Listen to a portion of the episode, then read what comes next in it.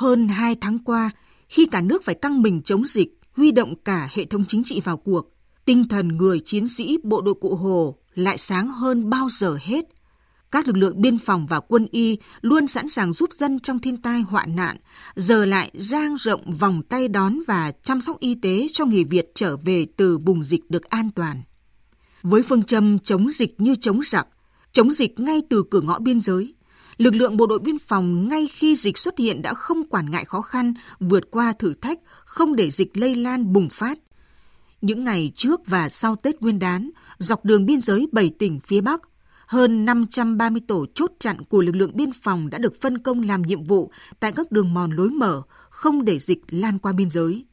Hơn 2.800 lượt cán bộ chiến sĩ biên phòng thay nhau căng mình chống dịch, tuần tra biên giới xuyên Tết giữa mưa phùn và cái lạnh cắt ra biển biên viễn, giúp Việt Nam hoàn thành giai đoạn đầu của thời kỳ chống dịch. Hơn hai tháng qua, không chỉ có câu chuyện về những tấm gương vượt qua gian khó, mà còn là câu chuyện của tình người và sự sẻ chia.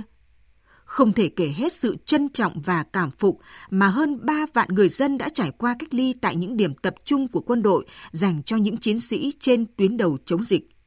những bữa ăn đơn sơ bộ đội nấu, những chiếc chăn ấm bộ đội nhường, những cử chỉ chăm sóc ân cần như chính người thân của mình đã khiến bà con cảm thấy ấm lòng.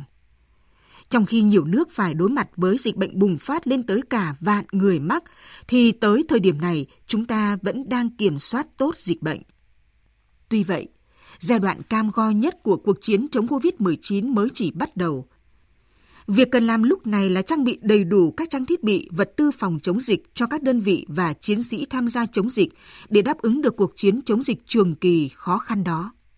Ở tầm vĩ mô, phải làm sao tạo được những chính sách đãi ngộ xứng đáng để bù đắp với sự hy sinh, mối nguy hiểm đến tính mạng của những chiến sĩ trên tuyến đầu chống dịch. Công việc này cần lắm sự chung tay của chính phủ, cộng đồng doanh nghiệp và các tầng lớp nhân dân. Thượng tướng Trần Đơn, Thứ trưởng Bộ Quốc phòng, trong cuộc họp ngày hôm qua đã khẳng định đây là giai đoạn quyết liệt, phức tạp, có thể có nguy cơ bùng phát cao hơn trong cộng đồng, đặc biệt có khả năng lây nhiễm vào quân đội, nhất là lực lượng trực tiếp tiếp xúc như quân y phục vụ. Giờ là lúc toàn quân phải quán triệt tốt và nắm vững tình hình, theo sát và có dự báo tốt, đồng thời bình tĩnh tự tin quyết tâm chiến thắng dịch bệnh. Tinh thần ấy của người lính cụ Hồ sẽ luôn sáng mỗi khi Tổ quốc và dân tộc cần.